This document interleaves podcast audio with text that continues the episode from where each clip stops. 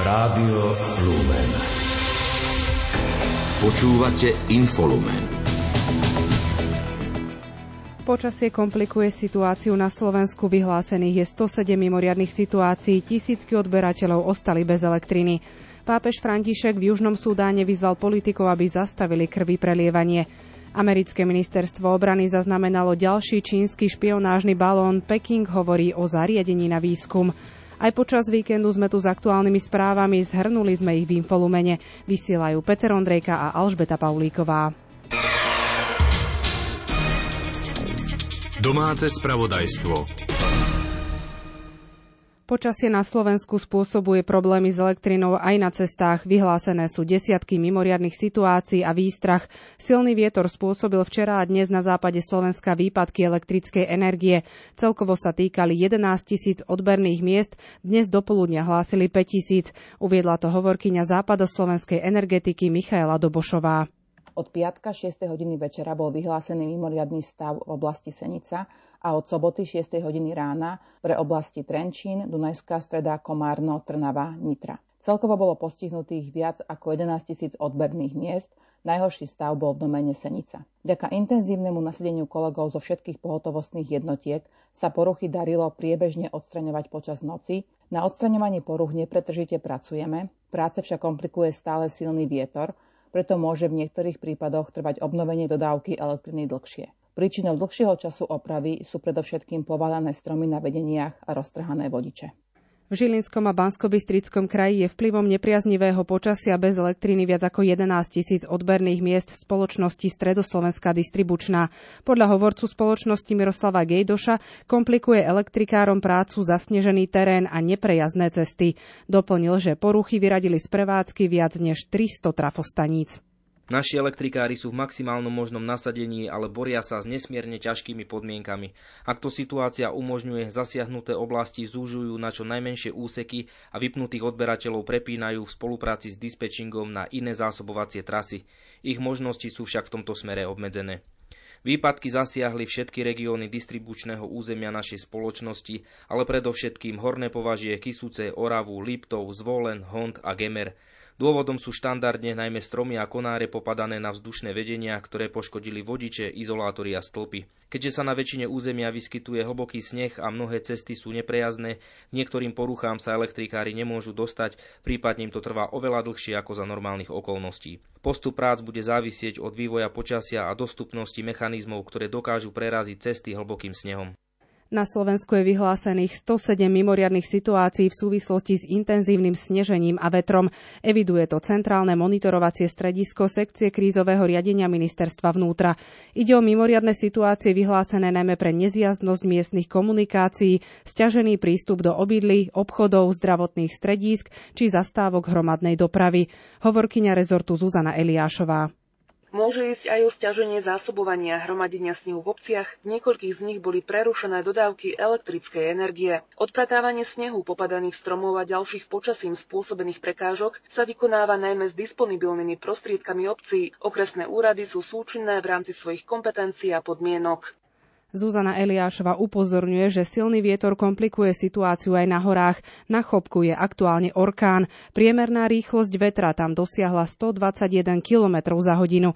Horská záchranná služba vystriha pred pohybom v horských oblastiach. Štvrtý stupeň lavínového nebezpečenstva je vyhlásený pre lokality Vysokých a Západných Tatier a Malej Fatry. V Nízkych Tatrách a vo Veľkej a v Lučanskej Fatre je vyhlásený tretí stupeň lavínového nebezpečenstva. Stále platí odporúčanie cestovať iba v nevyhnutných prípadoch, vyhýbať sa rizikovým stanovišťam, ktoré v prípade zrútenia môžu spôsobiť škody na zdraví a majetku. Aj v oblastiach, ktoré nie sú zasiahnuté snehovou kalamitou, môže dôjsť ku komplikáciám najmä v súvislosti s nadmernými snehovými zrážkami. Mimoriadna situácia z dôvodu povodne bola vyhlásená v obci Veľká väz na diplom v okrese Veľký Krtíš. Okresný úrad v Žiline vyzýva občanov na severe Žilinského kraja, aby pre zlú poveternostnú situáciu vychádzali z domov a cestovali motorovými vozidlami iba v súrnych prípadoch. Zuzana Eliášova upozornila, že občania by tiež nemali cestovať motorovými vozidlami na víkend na sever Slovenska. Zamedzí sa tak blokovaniu prístupových ciest v obciach a uvoľní sa tak cesta nasadenej technike v zvládaní snehovej kalamity na cestných komunikáciách. Mimoriadnu situáciu z dôvodu snehovej kalamity vyhlásili už aj v obciach a mestách na Spiši. V okrese Poprad vyhlásili už včera mimoriadnu situáciu v meste Svit a tiež v obciach Ždiar a Šuňava. Slovenská autobusová doprava Poprad informovala, že aktuálne je verejná doprava úplne ochromená. Dopravca preto počas víkendu z dôvodu nezjazdnosti ciest ruší prímeské spoje. Na viacerých miestach je prerušená aj vlaková doprava. Vlaky na diaľkových trasách meškajú 30 až 60 minút. Na južnej trase okolo dvoch hodín. Potvrdil to hovorca železničnej spoločnosti Slovensko Tomáš Kováč. Výsledok českých prezidentských volieb prispeje k veľmi solídnej konjunktúre blízkosti bezpečnostnej a zahraničnej politiky Českej a Slovenskej republiky. Po stretnutí ministrov zahraničných vecí Česká a Slovenska v Pezinku to uviedol dočasne poverený šéf slovenskej diplomácie Rastislav Káčer tie výzvy, ktorým čelíme, dneska agresia, ruská vojna na Ukrajine, dopady tejto vojny ekonomické, bezpečnostné, migračné, inflačné a ja neviem, aké všetky možné strategické sú témy, ktoré nás zamestnávajú veľmi intenzívne. V tomto sme na jednej lodi, tie dopady zdieľame spoločne. No a v tomto formáte tá diskusia bude o to plodnejšia, o to lepšia. Český minister zahraničných vecí Jan Lipavský zdôraznil obojstranú zhodu v presvedčení, že je potrebné spolupracovať nielen v prípade aktuálnych bezprostredných víziev, ale aj na zintenzívnení možností bilaterálnej spolupráce. Verí, že československé vzťahy dostanú nový impuls a energiu. Zároveň jsme si ale i potvrdili, že je důležité pracovat na tom, co spojuje Česko a Slovensko, eh, pracovat na tom, co máme společného. To jsou spojenectví v Evropské unii, eh, v Severoatlantické alianci, jsou to demokratické hodnoty, je to, řekněme, péče o to naše i společné dědictví, které máme a myslím v tom dobrém slova smyslu. Takže já jsem velice rád, že jsme mohli mluvit jak o těch aktuálních otázkách, tak i o tom, jakým způsobem, řekněme, použiju to slovo nakopnout, trošku posunout dál československé vztahy v súvislosti s dianím na Ukrajine obaja ministri zdôraznili, že je predčasné formulovať časové horizonty. Za dôležité považujú najmä jasnú a dôveryhodnú európsku víziu pre Ukrajinu, ktorá bude pre uchádzača perspektívou a motiváciou naplniť podmienky pre prijatie. Káčer a Lipavský sa tiež domnievajú, že Fínsko možno vstúpi do NATO skôr, no obaja veria, že Fínsko aj Švédsko rozšíria rady členov aliancie. Vyzvali pritom strategickej trpezlivosti, rešpektujúcej aj dôležitosť Turecka ako spojenca NATO. Krátko z domova. Dočasne poverený minister práce Milan Krajniak uvažuje o návrhu valorizovať dôchodky o pevnú sumu. Ako príklad uviedol zvýšenie dôchodkov o 45 eur. Uviedol to v relácii RTVS sobotné dialógy. Nezaradený poslanec hlasu SD Erik Tomáš tvrdí, že tento návrh oproti ich návrhu dôchodcov ukráti. Líder Smeru SD Robert Fico ohrozuje dobré vzťahy Slovenska so spojencami, vyhlásil to dočasne poverený premiér Eduard Heger. Reagoval tak na Ficové tvrdenie, že v prípade účasti Smeru vo vláde zastaví vojenské dodávky na Ukrajinu. Heger sa preto pýta, ako chce Robert Fico touto agresívnou retorikou udržať spojencov na našej strane. Tento rok by mali ozbrojeným silám dodať prvé bojové obrnené vozidlo 8x8. Na prelome rokov by mala prísť aj časť 3D radiolokátorov. Naďalej sa počíta aj s dodávkou zvyšných 14 tankov Leopard od Nemecka. Uvádza to ministerstvo obrany, ktoré nevylúčilo ani dodanie 8 húfnic Zuzana 2. Mimo parlamentné hnutie KDH nadalej rokuje s dočasne povereným premiérom Eduardom Hegerom o spolupráci v súvislosti s predčasnými voľbami. Hovorkyňa hnutia Lenka Halamová potvrdila, že Heger dostal ponuku druhého miesta na kandidátke. Šéf Oľano Igor Matovič to považuje za nedôstojné, keďže ide o mimoparlamentný subjekt. Ministerstvo vnútra upozorňuje na falošné povolávacie rozkazy. Ubezpečuje, že žiadne povolávacie rozkazy nie sú z úrovne okresných úradov distribuované. Informovala o tom hovorkyňa rezortu Zuzana Eliášová. Ministerstvo tak reaguje na falošný dokument, ktorý dostal občan z Nových zámkov.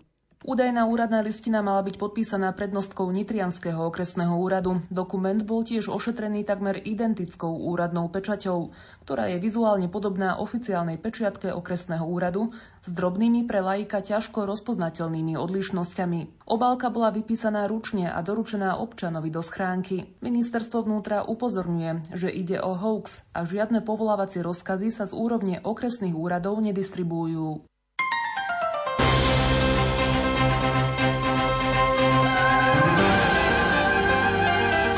Cirkvi. Pápež František včera začal svoju ekumenickú mierovú misiu v Južnom Sudáne. V prvom prejave v Džube vyzval politických lídrov, aby urobili všetko preto, aby sa táto najmladšia krajina Afriky nezmenila na cintorín.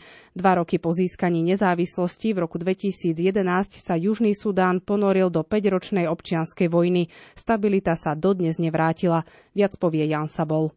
Pápež František prirovnal roky po vzniku krajiny k zranenému detstvu. Deti Južného Sudánu potrebujú otcov, nie pánov, stabilné kroky vo vývoji, nie neustále recidívy. Pápež vyzval politických lídrov, aby prevzali zodpovednosť, zastavili krvi prelievanie, konflikty násilie a vzájomné obviňovanie. Treba obnoviť dialog bez dvojtvárnosti a oportunizmu. Podobne anglikánsky prímas Welby a generálny moderátor škótskej presbyteriánskej cirkvi Green Shields poprosili predstaviteľov spoločnosti a diplomácie o nové mierové úsilie. František vyzval k spravodlivému rozdeleniu bohatstva na nezávislosť súdnictva a k dodržiavaniu ľudských práv. Pápež ďalej vyzval obmedziť nelegálny dovoz zbraní do Južného Sudánu. Od začiatku občianskej vojny v roku 2013 tam podľa agentúry KP prišlo o život 141 humanitárnych pracovníkov. Juhosudánsky prezident po piatkovom stretnutí s pápežom omilostil 71 väzňov. 36 z nich bolo odsúdených na smrť. Medzi omilostenými boli 4 ženy. Podľa organizácie Amnesty International sa v Južnom Sudáne stále vykonávajú tresty smrti. Medzi hlavné body sobot sobotnejšieho programu pápeža Františka v Džube patrí ekumenická modlitbová vigília za mier a stretnutie s vnútorne vysídlenými ľuďmi v dôsledku občianskej vojny. V bazilike navštívenia Pany Márie na Starých horách sa dnes v rámci Fatimskej soboty konalo stretnutie Bohu zasvetených osôb pôsobiacich v Bansko-Bystrickej diecéze. Spolu sa stretli s diecézným biskupom Marianom Chovancom. Viac povie Pavol Jurčaga. Svetú omšu v Starohorskej bazilike celebroval bansko-bystrický diecézny biskup Marián Chovanec, ktorý poďakoval za prácu reholníkov diecéze. Tak nech nám Pán Boh pomáha, aby sme nasledovaním krásnych príkladov svetých osôb, ako bola Panna Mária, svätý Jozef a ďalší svetí, ktorí založili aj vaše rehole, vaše sekulárne inštitúty, boli pre nás vzorom a príkladom, že krásne a požehnanie a dokonca aj radostne sa dá žiť aj v tomto pozemskom svete. Na záver svätej Omše sa za všetkých reholníkov prihovoril provinciál Dominikánov Páter Damian Mačura. Ja vám môžem, dúfam, všetkých nás slúbiť, zvlášť za nás zasvetených, že sa budeme snažiť tak, aby sme boli jednou z radostí vášho života. Už tu na zemi, ale samozrejme aj vo väčšnosti. Tak veľmi pekne ďakujeme, oče, za to, ako sa staráte o zasvetených v tejto dieceze a nech vám to pán štedro aj odmení. Počas Svetej Omše si reholníci obnovili aj svoje reholné zasvetenie. Biskup Marián Chovanec na záver Svetej Omše uviedol. V našej bansko dieceze pracuje 10 ženských rehôl, a 10 mužských rehôl. Viac je to spolu ako 240 zasvetených osôb, 180 žien a 60 mužov. Úprimne Pán Boh zaplať otec provinciál Dominikánov, cez vás všetkým zasveteným osobám, ktoré pracujú na území našej diecezy pre Božie kráľovstvo a naozaj pre tú radosť kresťanskú, ktorá má vzrastať v srdci človeka. Podobné stretnutia biskupov s reholníkmi sa v týchto dňoch konajú aj v ostatných diecézach. V Košiciach sa stretli zasvetení Košickej arcidiecézy. Pri príležitosti Dňa zasveteného života sa v kostole svätého Antona Paduánskeho konala aj svätá Omša a košickí biskupy a zástupcovia zasvetených následne absolvovali program v priestoroch Teologickej fakulty. Celkovo sa na stretnutie nahlásilo 170 reholníkov, reprezentujúcich mužské aj ženské reholné komunity, sekulárne inštitúty a zasvetené panny. Viac v príspevku Martina Ďurča. Program pre zasvetených začal svetou omšou, ktorej predsedal arcibiskup Bernard Bober. Ten v príhovore aj vyzdvihol niekoľko aspektov života reholníkov a zdôraznil najmä potrebu komunikácie. Pamätajme, že aj toto je súčasťou našej permanentnej formácie. Učiť sa komunikovať s najbližšími. Odpustenie a zmierenie možno príde až potom, keď človek viac vyzreje, ale už keď sa nejako ináč nedá, aspoň rozprávať a stretávať sa je potrebné. Ináč si dláždime cestu k vojne a totálnemu rozvratu v našich spoločenstvách. Verme, že Boh má silu zmeniť naše mlčanie a izolovanie sa na obetavé a empatické sebadarovanie. Preto ho vždy prosme, aby nás pretváral. Po Svetej Omši sa zasvetení stretli v aule Teologickej fakulty, kde odzneli svedectvá, diskusia a prednáška pomocného biskupa Mareka Forgáča s názvom Citová zrelosť a zasvetený život. Ide o to, aby ako zasvetení sme nezabudali na tú základnú ľudskú rovinu, to je emočná zrelosť alebo emotívny život, ktorý tak veľmi súvisí s duchovným životom, pretože ten duchovný život je o vzťahu k Bohu a vzťah e, je cit. A tak, aby sme dokázali úprimne milovať Boha, potrebujeme úprimne milovať ľudí aj seba samého. A preto by som rád potváral témy dotýkajúce sa práve tej našej ľudskej bázy alebo také ľudskosti, ktorá je predpokladom potom tej duchovnej stavby, ktorú stavíme v sebe ako zasvetení ľudia. Po prednáškovej časti nasledovalo agapé a neformálne rozhovory. A ako zdôraznila Uršulinka, sestra školastika, má to svoj veľký význam. Prichádzame z tých misijných ciest a teraz vlastne v takých neformálnych rozhovoroch môžeme sa tak spoločne, osobne viacej podeliť tú svoju vzájomnú aj radosť svoje tie bolesti, ktoré máme. Takže znovu sme sa mohli stretnúť v tomto roku. Aj v katedrále svätého Jána Krstiteľa v Trnave sa stretli reholníci a zasvetené osoby. Na sviatok obetovania pána tam trnavský arcibiskup Ján Oroš slávil svetú omšu. Pokračuje Patrik Liška. Deň zasveteného života slávila cirkev v medzinárodnom meradle už 27. krát. Pri tejto príležitosti si do Trnavskej katedrály našlo cestu približne 120 zasvetených osôb. Páter Karol z františkanskej rehole povedal, aký je to deň pre všetkých z nich. Je to predovšetkým deň radosti a vďaky vzdávania, tej radosti, ktorú pocitil aj, aj staručky Simeon, keď v rukách držal malého Ježiška chválil pána. V Trnavskej arcidiecéze je 5 mužských a 11 ženských reholí. Sme rôzneho veku, muži, ženy, každý má také svoje poslanie, svoju tú reholnú rodinu. Nás vlastne spája tá láska ku Kristovi. Povedala sestra Salesianka Elena. Čím je nevšedný tento deň, vysvetlil jezuita Páter Peter Buša. Tento deň je tak výnimočný tým, že sa stretávame reholníci z mnohých kongregácií, tých reholných rodín a vnímame takto bohatstvo vlastne toho nášho povolania. Prečo existuje toľko rôznych duchovných povolaní, nám priblížil arcibiskup Jan Oroš. Ľudia sú rozmanití, nie sú rovnakí, no tak samozrejme aj my sa venujeme extra tým, ku ktorým sme boli akoby poslaní. Takou lekárov máte všeobecného lekára, máte ušného doktora a tak ďalej. No a toto sa deje aj v církvi. Svetý otec vymenoval nového pomocného biskupa Ostrihomsko-Budapešťanskej metropolitnej arcidiecézy. Je ním duchovný Levet Baláš Martoš, doterajší rektor kňazského seminára v Budapešti. Informovalo o tom vatikánske tlačové stredisko. Pápež František zároveň prijal rezignáciu súčasného pomocného Ostrihomsko-Budapešťanského biskupa Ferenca Čerhátyho, ktorý o týždeň oslávi 76 rokov. Správy zo sveta.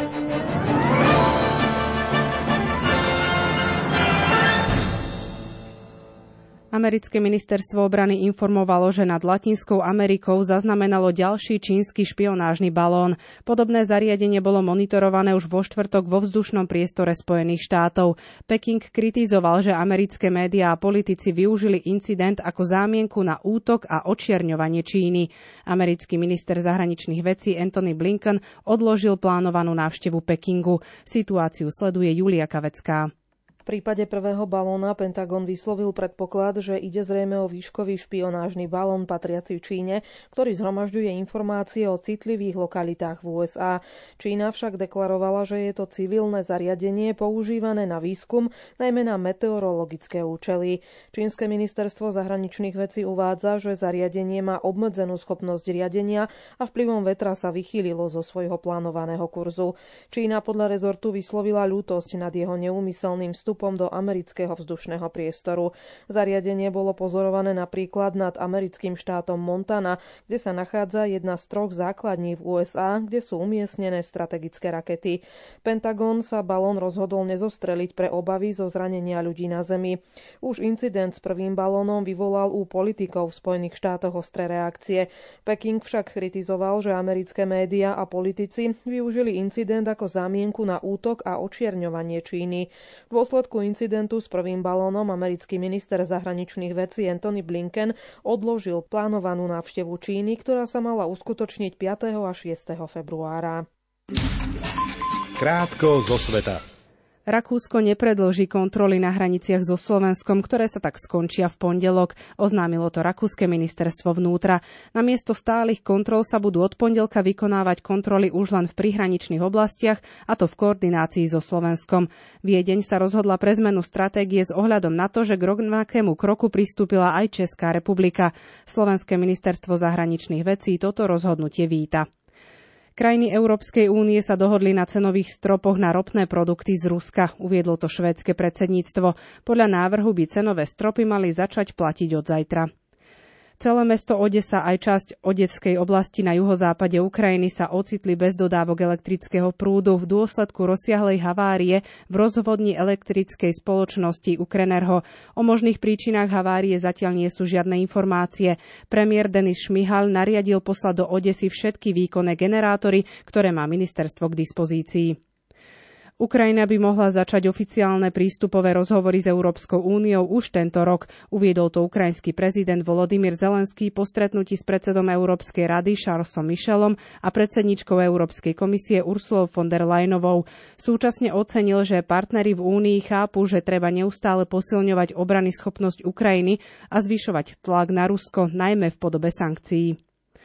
Ukrajina a Rusko si opäť vymenili desiatky vojnových zajadcov, oznámili to predstavitelia oboch strán. Šéf kancelárie ukrajinského prezidenta Andriy Jermak napísal, že bolo oslobodených 116 Ukrajincov. Ruské ministerstvo obrany hovorí o 63 prepustených ruských zajacoch. Nemecký spolkový prokurátor Peter Frank podporil medzinárodné vyšetrovanie ruských vojnových zločinov na Ukrajine. Podľa jeho slov by sa stíhanie zločinov mohlo zrealizovať prostredníctvom štruktúr Medzinárodného trestného súdu so sídlom v Hagu alebo vytvorením nového špeciálneho tribunálu.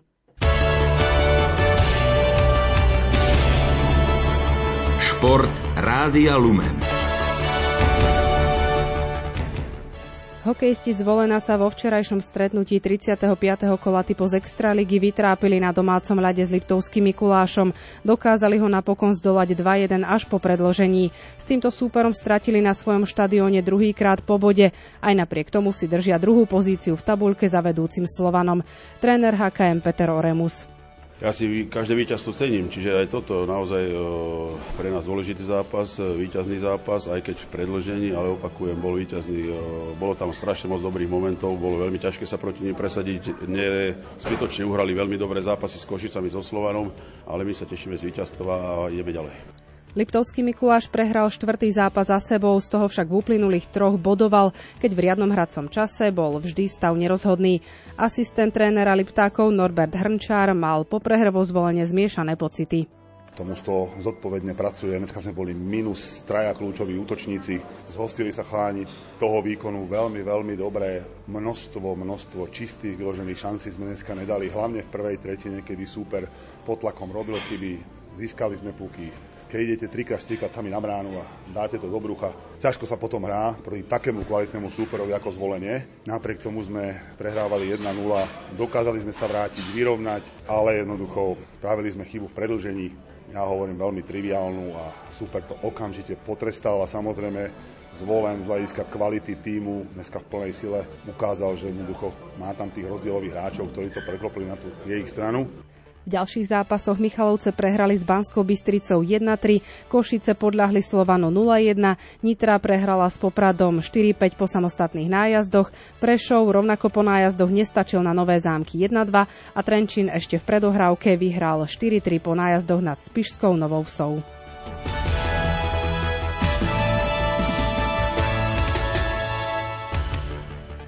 Slovenské florbalistky sa s európskou kvalifikáciou o účasť na majstrovstvách sveta rozlúčili hladkým triumfom.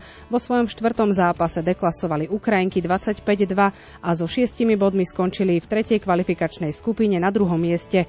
Slovenky mali postupovú definitívu už pred zápasom, skupinu napokon vyhrali Švajčiarky.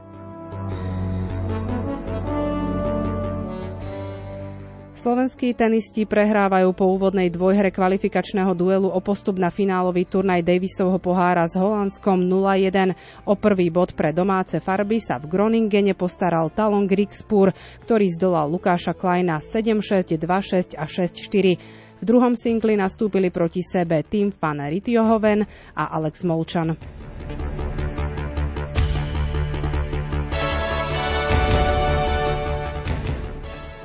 Slovenský reprezentant Milan Škriniar nebude viac kapitán futbalistov milánskeho Interu. Pred dnešným derby z AC to vyhlásil tréner Simon Inzaghi. Jeho reakcia nasledovala potom, ako sa 27-ročný stoper dohodol na zmluve s Parížom Saint-Germain. Americká lyžiarka Mikaela Šifrinová sa na nadchádzajúcich majstrovstvách sveta rozhodla vynechať preteky v zjazde. Suverénna líderka celkového poradia Svetového pohára plánuje štartovať v štyroch disciplínach v alpskej kombinácii, Super G, obrovskom slalome a slalome. Slovenské bobistky Viktória Černianská a Lucia Mokrášová obsadili v súťaži dvojbobov na majstrovstvách sveta vo švajčiarskom San Morici 14. miesto. Titul získali Nemky. Slovenko, Slovensko malo zastúpenie v súťaži na svetovom šampionáte poprvý raz v histórii. V pretekoch štartovalo dokopy 19 posádok. Počasie či bude aj naďalej pokračovať silný vietor a sneženie, povie Peter Jurčovič. Postupne sa bude oblačnosť zmenšovať, postupne aj vietor asi bude slabší a slabší, ale ešte to nebude bez vetra. Ešte stále treba rátať s nárazmi vetra, hlavne tentokrát asi na východnom Slovensku. Na hrebeňoch Tatier stále výchritka, tam to na nejakú lyžovačku asi veľmi nevyzerá. A teploty, tak v nedelu ráno na juhu, už aj na západnom Slovensku, minus 3 až minus 6 stupňov. Na ostatnom území ešte nižšie teploty a v horských dolinách už to pôjde pod minus 10 a pravdepodobne až na minus 15 stupňov. Naše vysielanie bude pokračovať aj ďalej. Večer o 20.15 si môžete vypočuť reláciu od ducha k duchu. V tejto chvíli za pozornosť ďakujú Peter Ondrejka a Alžbeta Paulíková. Do počutia.